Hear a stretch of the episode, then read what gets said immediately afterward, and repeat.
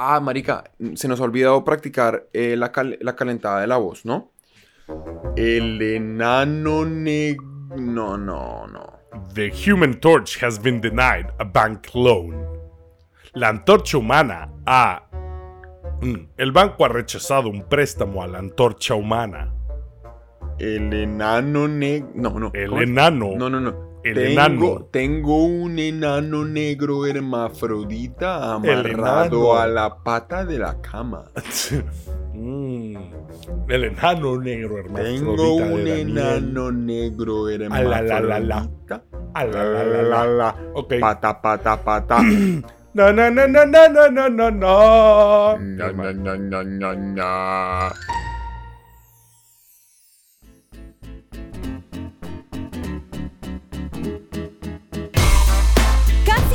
Desde Tokio, con un presupuesto lastimero pero muchas ganas. Esto es After Work en español, con los product managers Daniel Cardona y Alfonso Rocha. Un podcast en el que nos reunimos cada semana a pseudo dialogar de trabajo y mal traducir al español. El tema de hoy. Product Exploration. ¡Comenzamos! Product Exploration.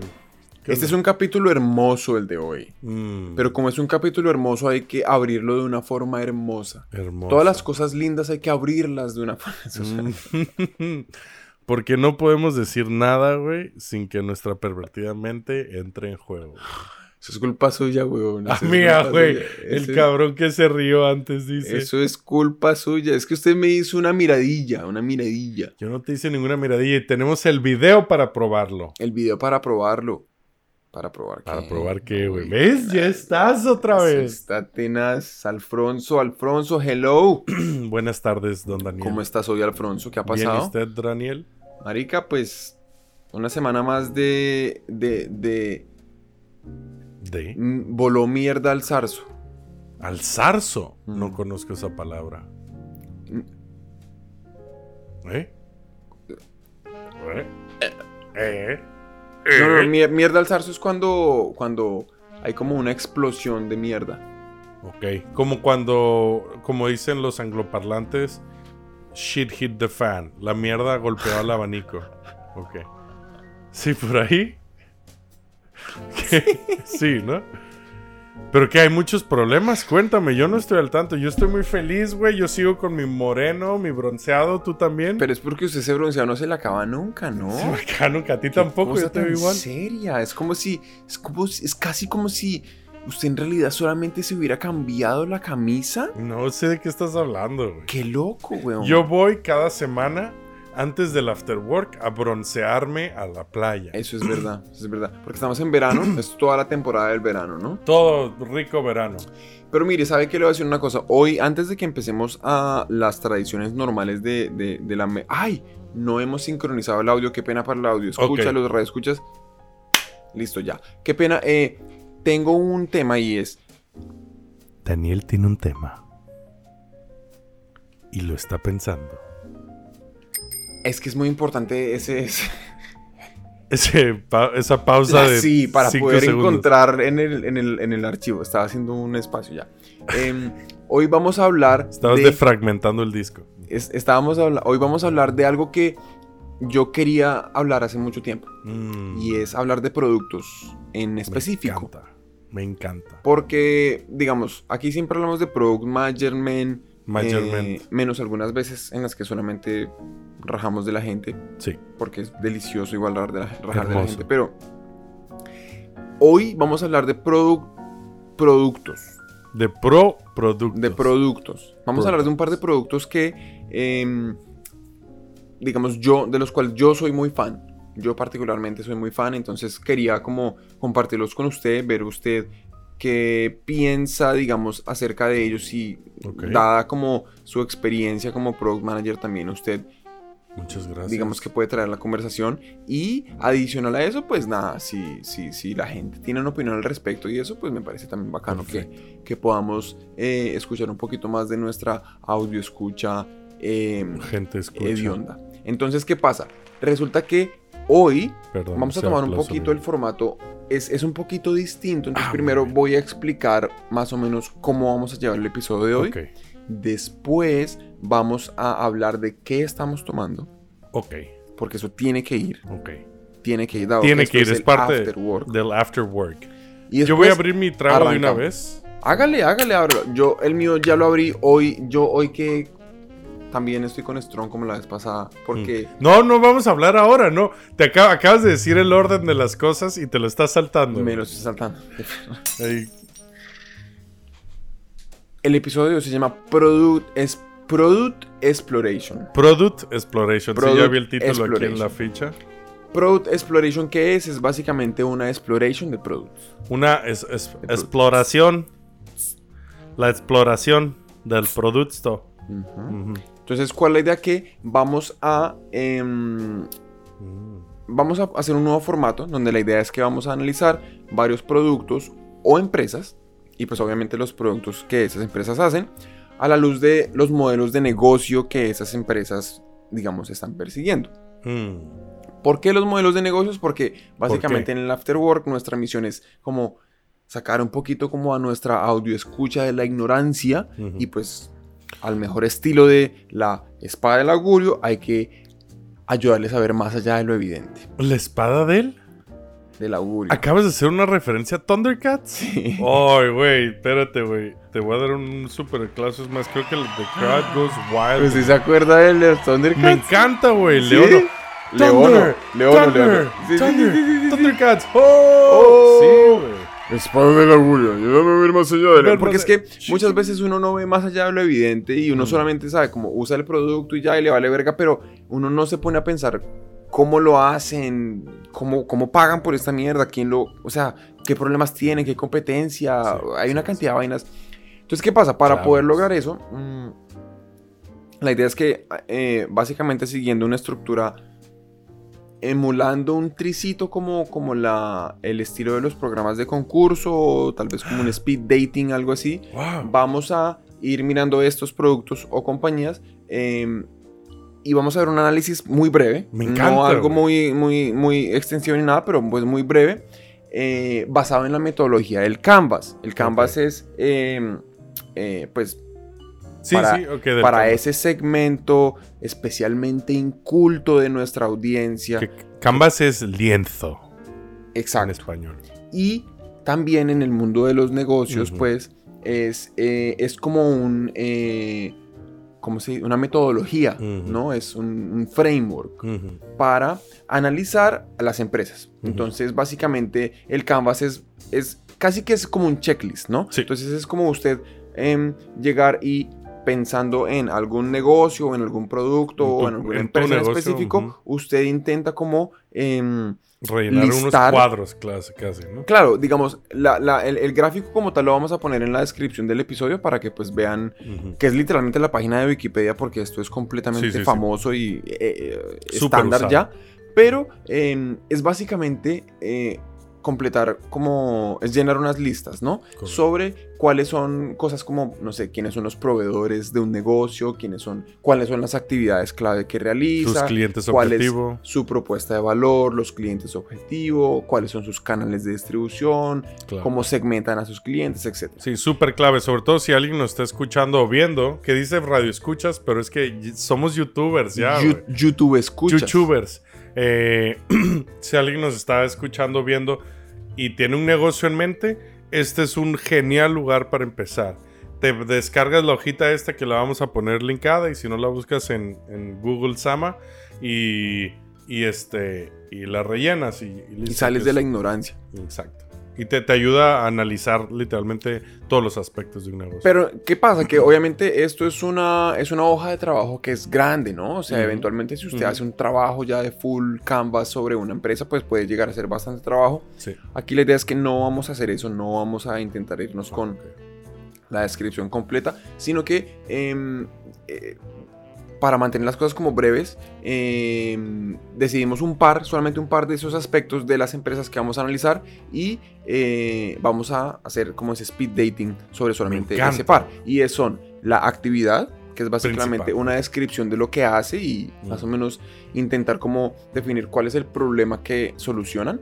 Mm, Eh, otro que es la audiencia, mm, a quién le vende y cómo se lo vende.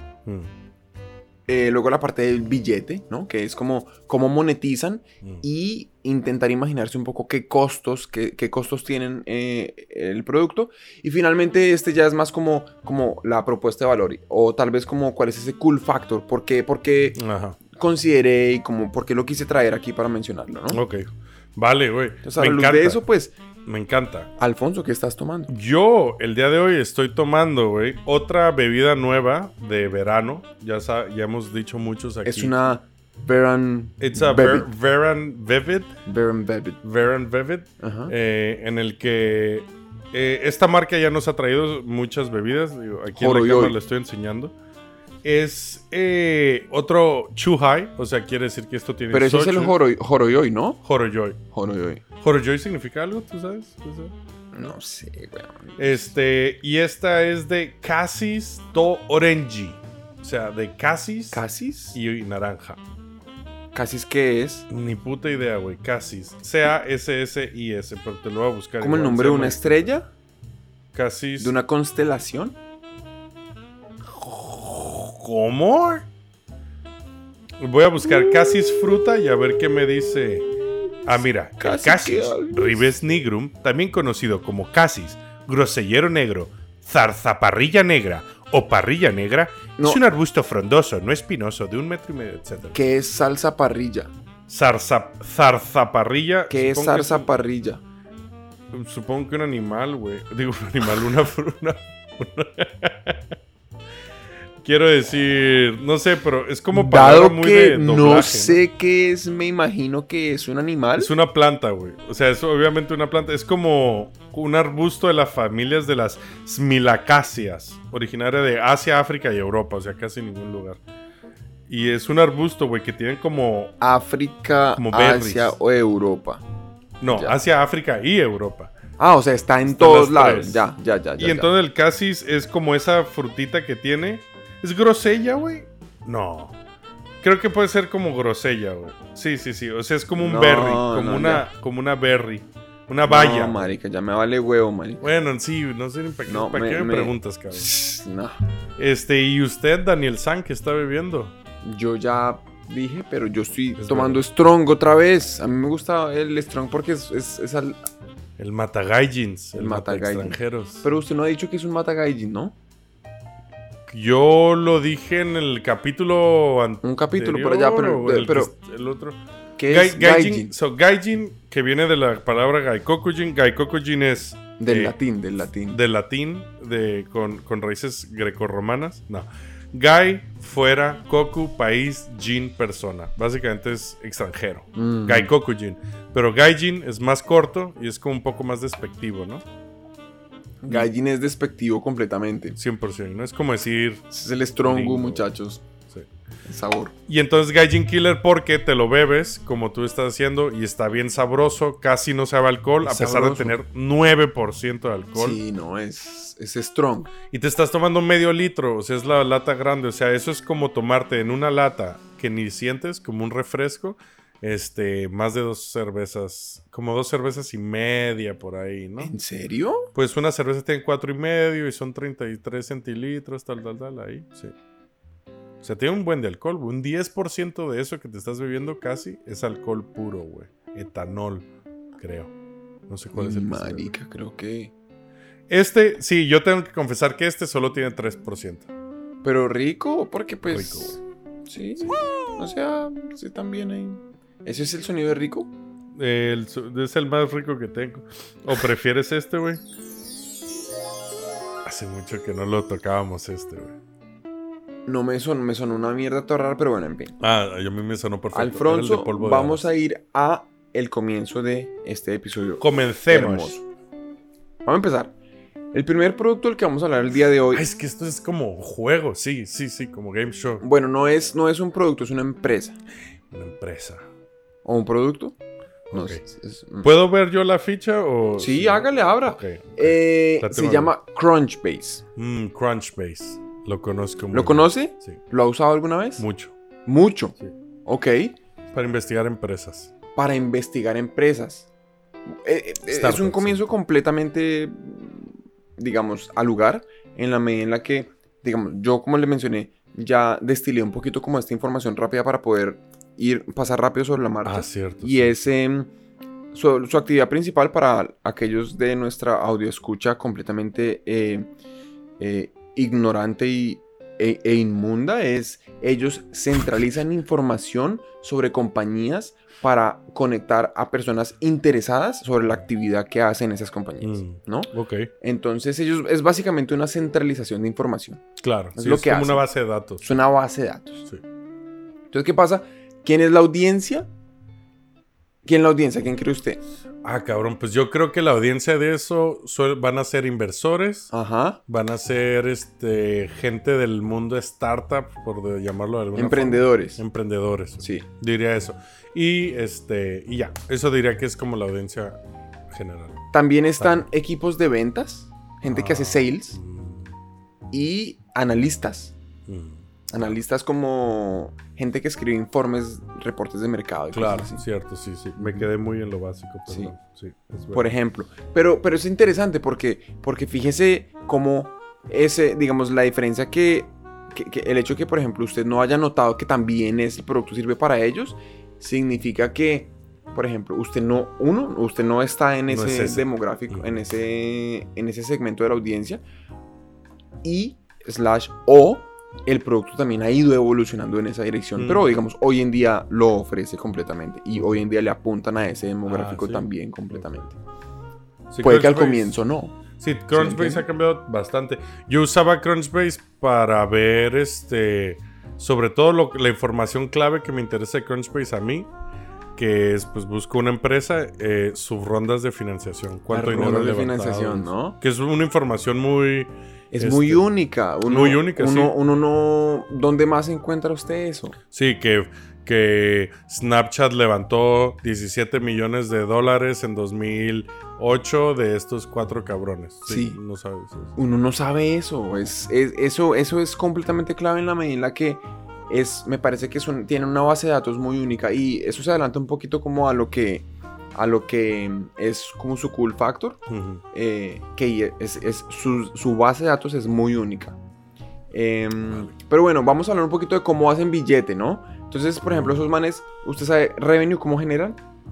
Eh, me imagino que si acabas de mencionar que tienen como que ahora están también enfocados en analistas y cosas así, me imagino que tal vez tendrán un límite a la información que puedes consumir y a partir de ahí pagas. Total, Oh, total. Tienen un plan de freemium y...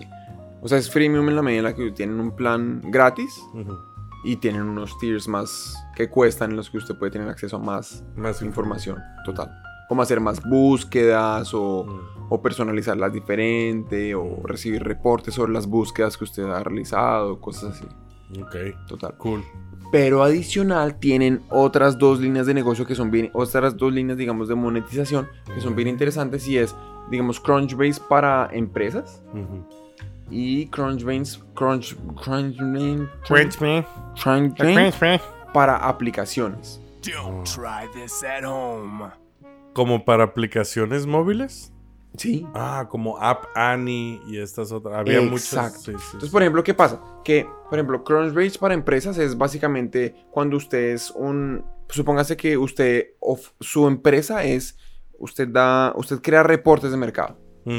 Claro, claro. Entonces usted necesita siempre tener la misma fuente de información y usted la quiere como integrar a su mismo pipeline de creación de reportes. ¿Cómo se dice pipeline en español? El, el- el tubo de... Tubería. Sí, Tubería. pero voy a buscar. A su misma tubería de datos. Sí, claro. O sea, yo tengo una. Yo, este. Usted produce reportes, reportes y yo quiero que me llegue todo eso automatizado. pero usted tiene que verdad. sacar la información de sus reportes de otro lado.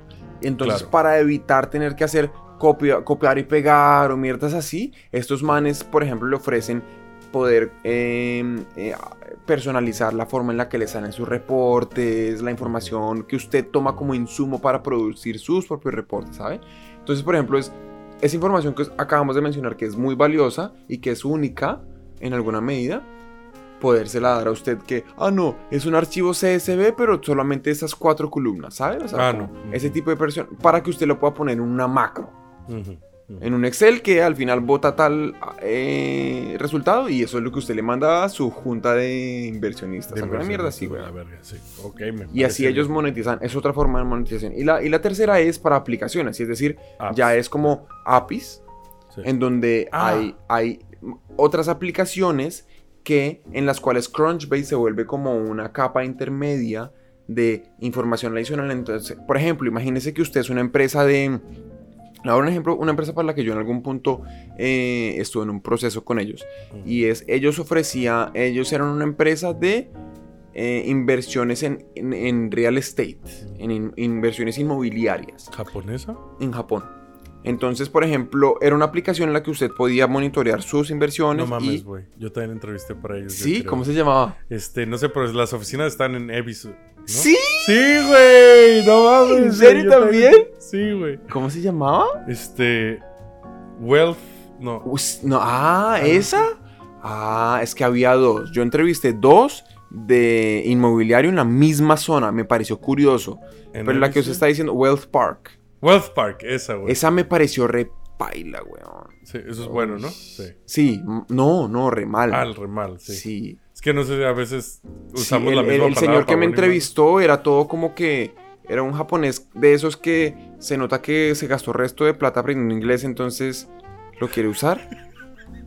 Y es como, ah, Y marica, el güey pero- así, the juxtaposition of ideas. Sí, era como ya pipeline". exagerando, como, ay, marica, pero pues Sí, cállese. está bien, hablas inglés, No. bravo, güey, sí. Bueno, Bueno, ok.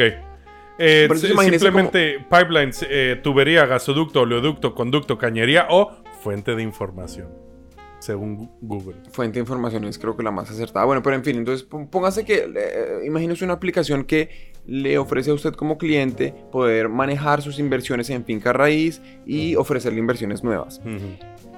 Por Sí. ejemplo, usted sería interesante para usted dentro de esa aplicación ver cómo se está moviendo en general el sector finca raíz. Entonces, por ejemplo, Crunchbase. Finca raíz, me encanta. En México decimos bienes raíces y en España inmobiliario. Pero me gusta finca raíz, lo entiendo. Bueno, pero entonces el punto es como dentro de todo ese dado que usted ya está como en el mood de, oh, voy a invertir en, en- en- en finca raíz.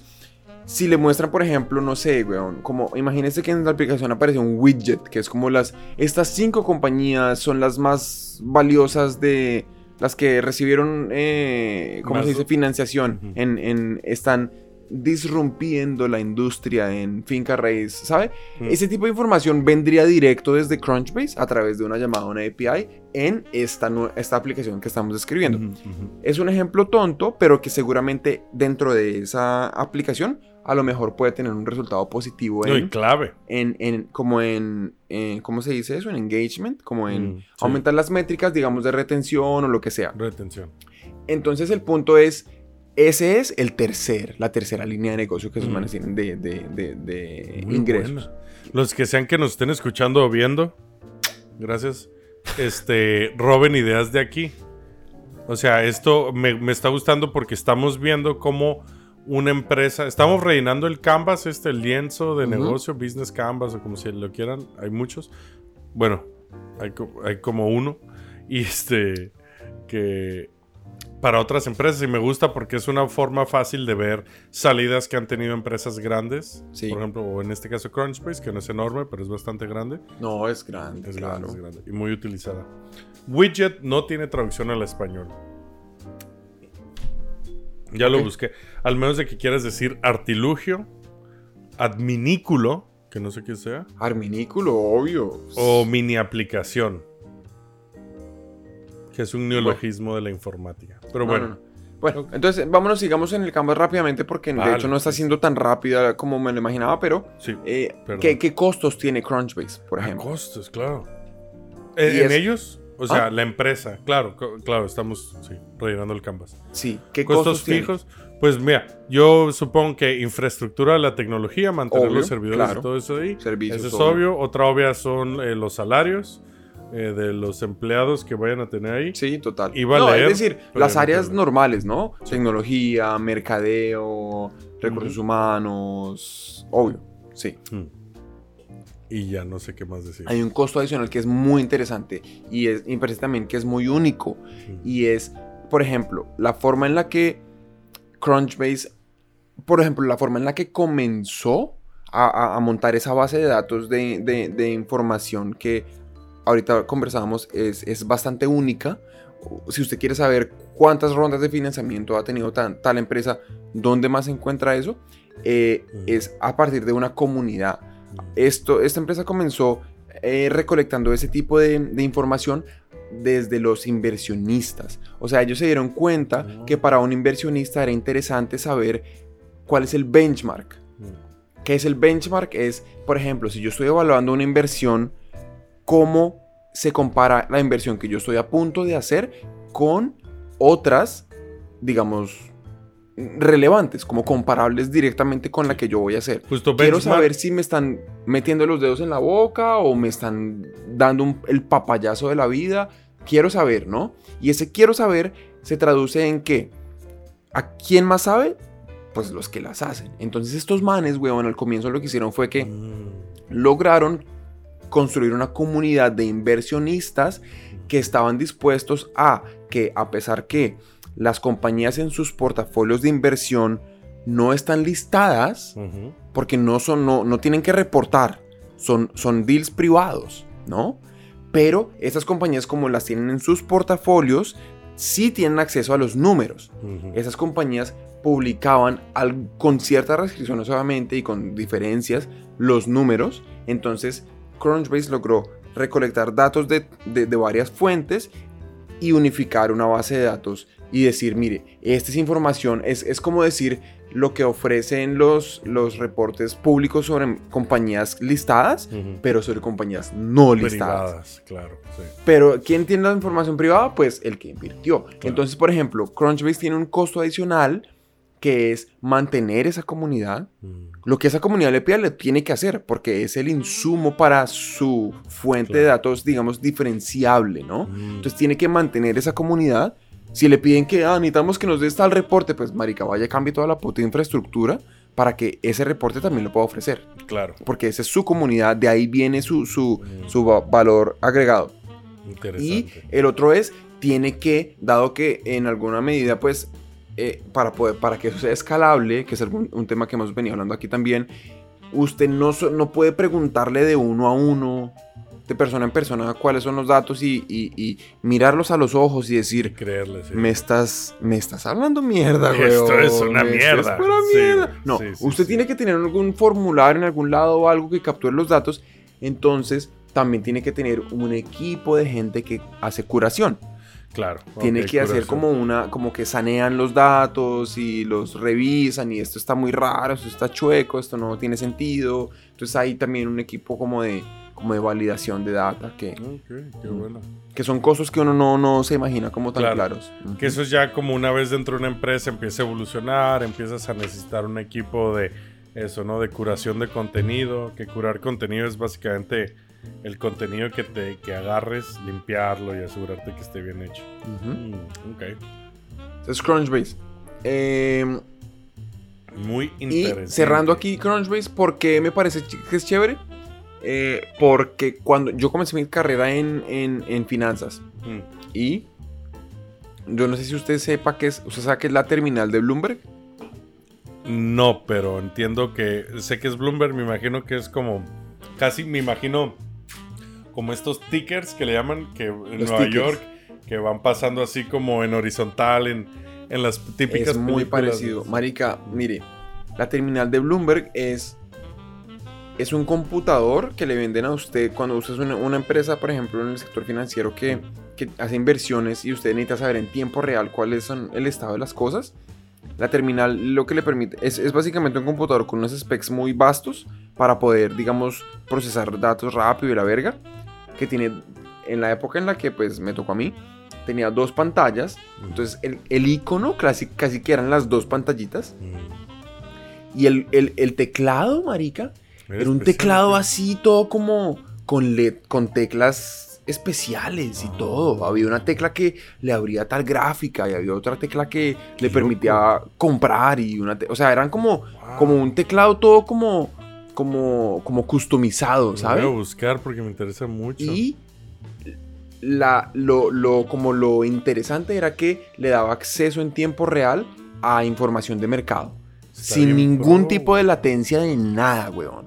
Y es, ese era el producto. Que en, en general, Bloomberg, esas terminales son un producto del hijo de puta. Porque bueno. es encontrar un mercado súper específico, con un billete, con un poder adquisitivo ilimitado Sí. y con unas necesidades también supremamente específicas. Mm. Entonces conectaron ahí el, el hambre con las ganas de comer. Sí. Y mejor dicho, mira. Bueno, en fin, el punto es, me parece a mí que, dado que Bloomberg es, la terminal de Bloomberg era como el acceso de, que, que uno como trader tiene para poder saber cuál es el estado del mundo en tiempo real y poder tomar decisiones de inversión. Me parece que Crunchbase es como la democratización de eso Ujú. para que todo el mundo tenga acceso sobre los startups. Mm, qué bueno. Y qué eso me parece, weón, demasiado cool. Es weón. buenísimo, es cierto, porque tú en Crunchbase puedes ver no solo como inversores a nivel eh, capital de riesgo, pues VCs, sino sobre todo que algo que me interesaba mucho, angel investors, ¿no? Sí. Y ver quién le invirtió a tu, competición, a tu competencia, güey. o quién le está metiendo dinero a tu competencia y cuánto dinero en Estados Unidos. ¿no? Total. Entonces tú dices en tu mercado, mira, estos güeyes levantaron en Estados Unidos 400 millones de dólares, qué pedo.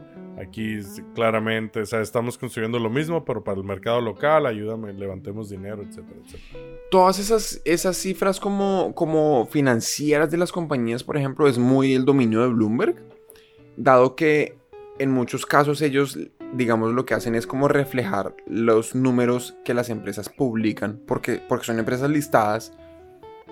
Cosas como el costo, los ingresos, y pues todo, sí. todo ese breakdown que hacen dentro de los reportes financieros, ¿no? Pero la falencia gigante siempre es sobre empresas no listadas, la información es muy, muy, muy insuficiente. Sí, sí. Eh, De hecho, si no fuera por, probablemente por Crunchbase, Uno no, no, sabe. la podrías obtener. Un- exacto. Entonces, a mí me parece que ese es el cool factor gigante de Crunchbase. Y, marica, o sea, de hecho, de hecho, hay una búsqueda, yo no sé si es porque, porque digamos, Google es básicamente casi que la celebración infinita de, de- del confirmation bias, o sea, como, como que, que lo que uno hace es lo que es Lo correcto. que está bien, sí. Pero, pero básicamente, cada vez que yo escribo el nombre de una compañía, cuando es que usted en el buscador de Google usted escribe, no sé, inventémonos una- un nombre, eh, Huawei. Usted Ah, escribe Huawei. One in hundred dildos, pero... Huawei. Huawei, no, no te lo inventaste, pero está bien. Bueno, el nombre de una compañía, espacio, y escribe, empieza a escribir C, R, U, N, y el man le tira Crunchbase, porque es una búsqueda muy popular. Sí. Como saber cómo está esta compañía en Crunchbase. Mm. Y es, es como de lo interesante ahí. Pero bueno, listo. Muy bien, eso estuvo. Ay, perdón, metí ahí como un, poco de. de de, tambor. de- como que va a abrir un tema nuevo. Sí, pero ya lo quité, perdón. No, weón. Me gusta, me encanta Crunchbase, güey. Me encanta que estemos analizando las empresas. Vámonos a otra Oh. compañía. Ok. Alfonso. ¿La puedes decir mientras te pongo este sonido?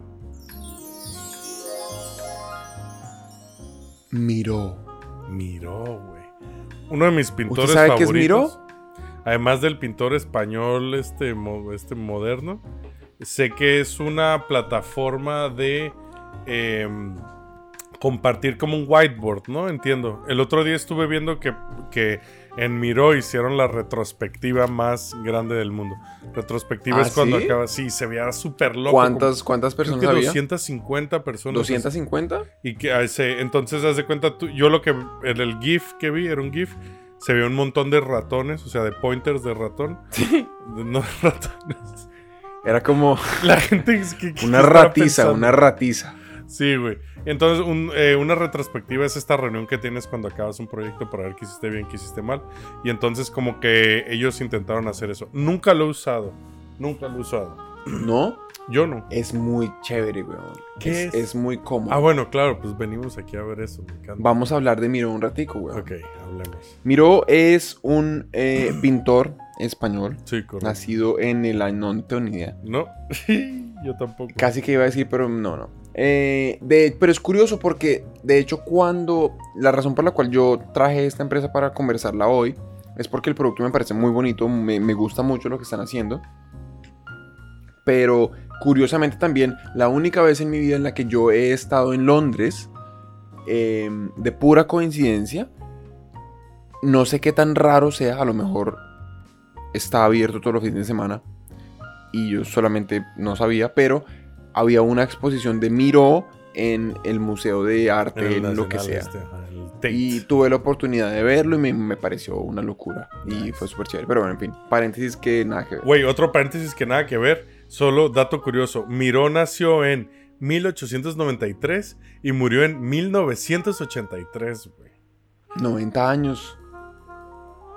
No exactamente, ¿no? ¿Qué? Ah, sí, 90 años, güey. ¿Cómo así? Pero o sea, como 1893 y murió en 1983. So, ese era mi dato. Ah, ok. Déjame, me- yo, Como yo una, como una, como una, casi que una capicúa. Ajá, exacto. Ya, ya, ya. Casi. Casi, Está- casi. No es una capicúa, pero bueno. Pero no.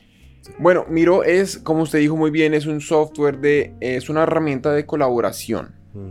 de colaboración a través del internet, en donde equipos que están distribuidos, eh, y esto lo saqué de la misión y me parece muy bonito. Ah, eh, ellos quieren, ah, qué pena, toqué- me toqué la oreja. mm. Eh, ellos quieren ayudarle a equipos que están distribuidos a inventarse como la siguiente gran cosa, digamos, como the next big, Big thing. thing.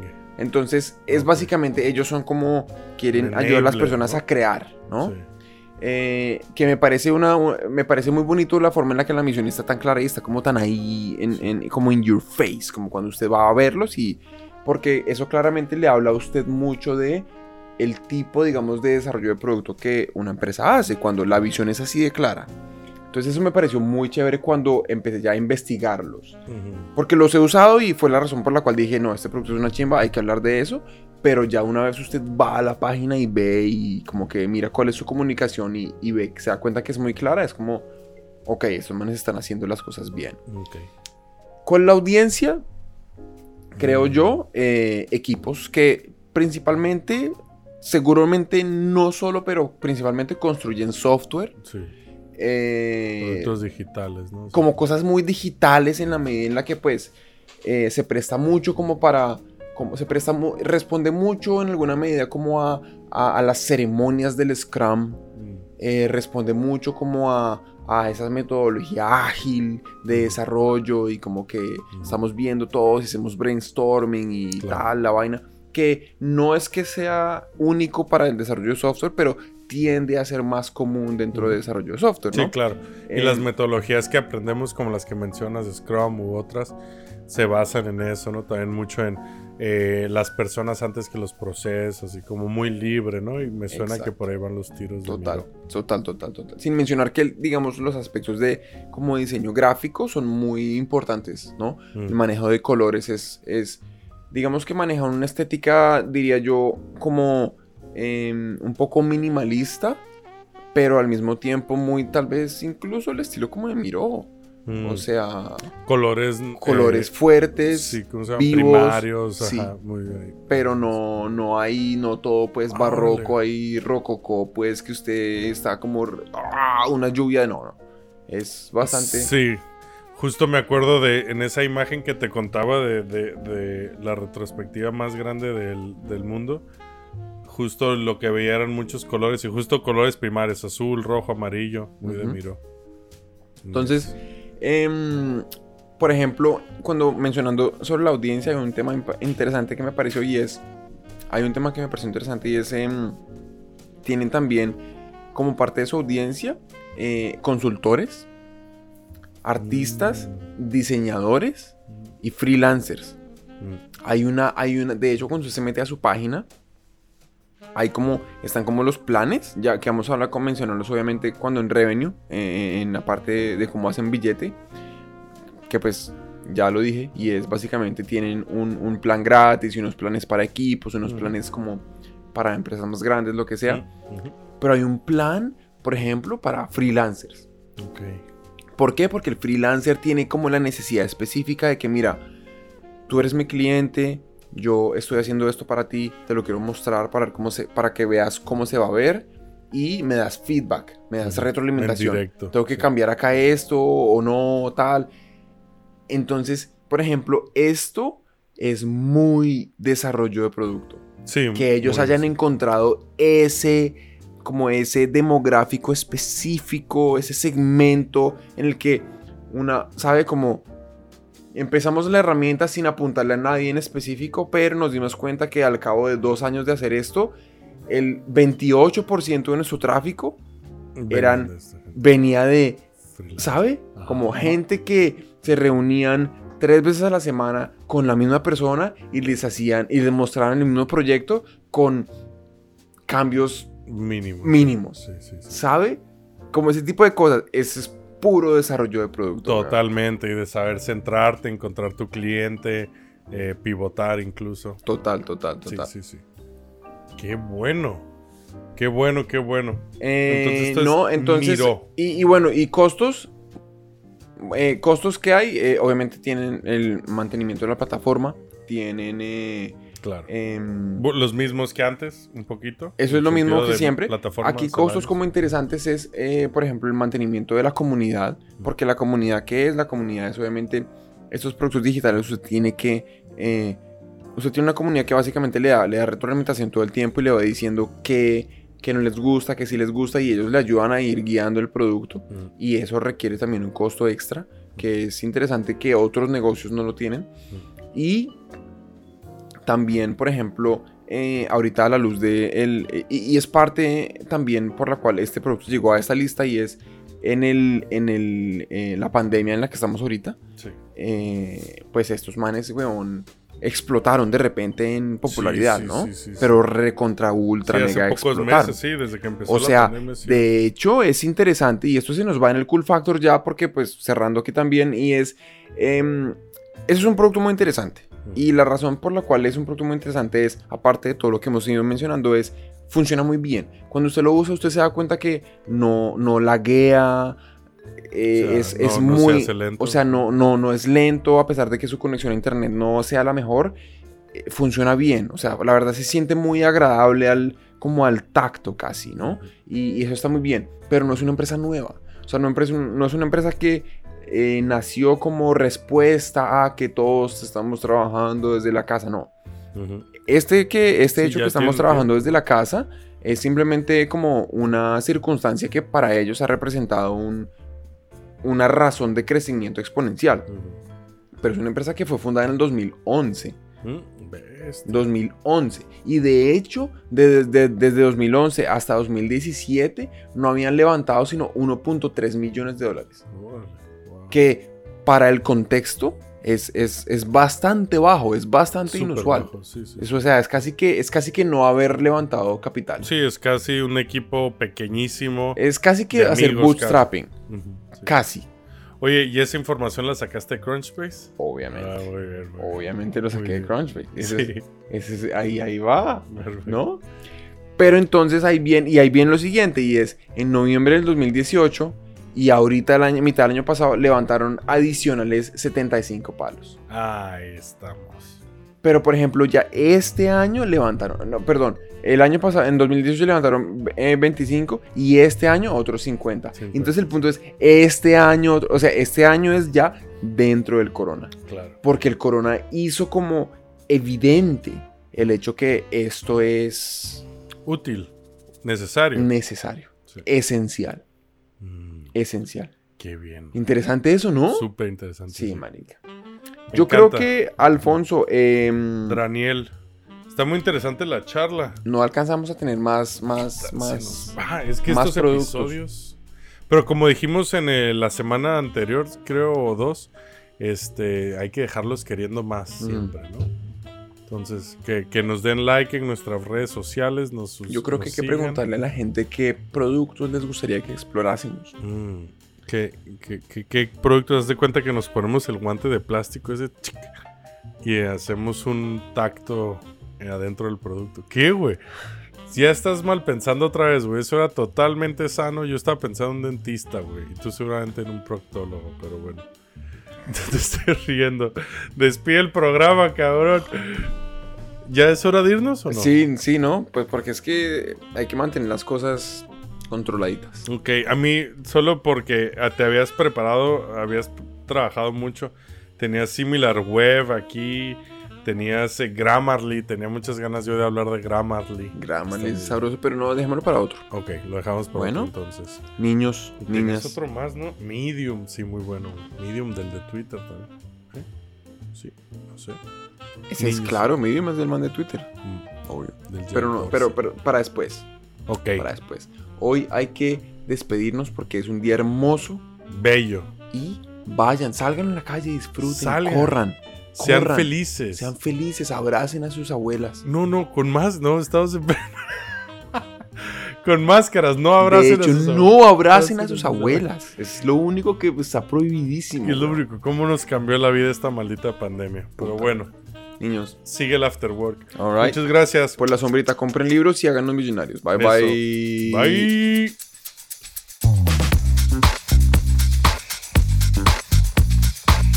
Hemos llegado al final de otra entrega de After Work en español. Si te ha gustado el episodio de hoy, te agradeceríamos que nos siguieras en redes sociales y le enseñes a tus amigos cómo suscribirse. Para tener los documentos usados como soporte para el episodio de hoy, ver información sobre Alfonso y Daniel, entra a nuestra página web afterworkenespañol.com. Para patrocinar el podcast, puedes firmar un documento cediéndonos el premio completito de la lotería si llegases a ganártela. O puedes unirte a nuestro Patreon donde podrás contribuir directamente y ayudar a la creación de más episodios como este.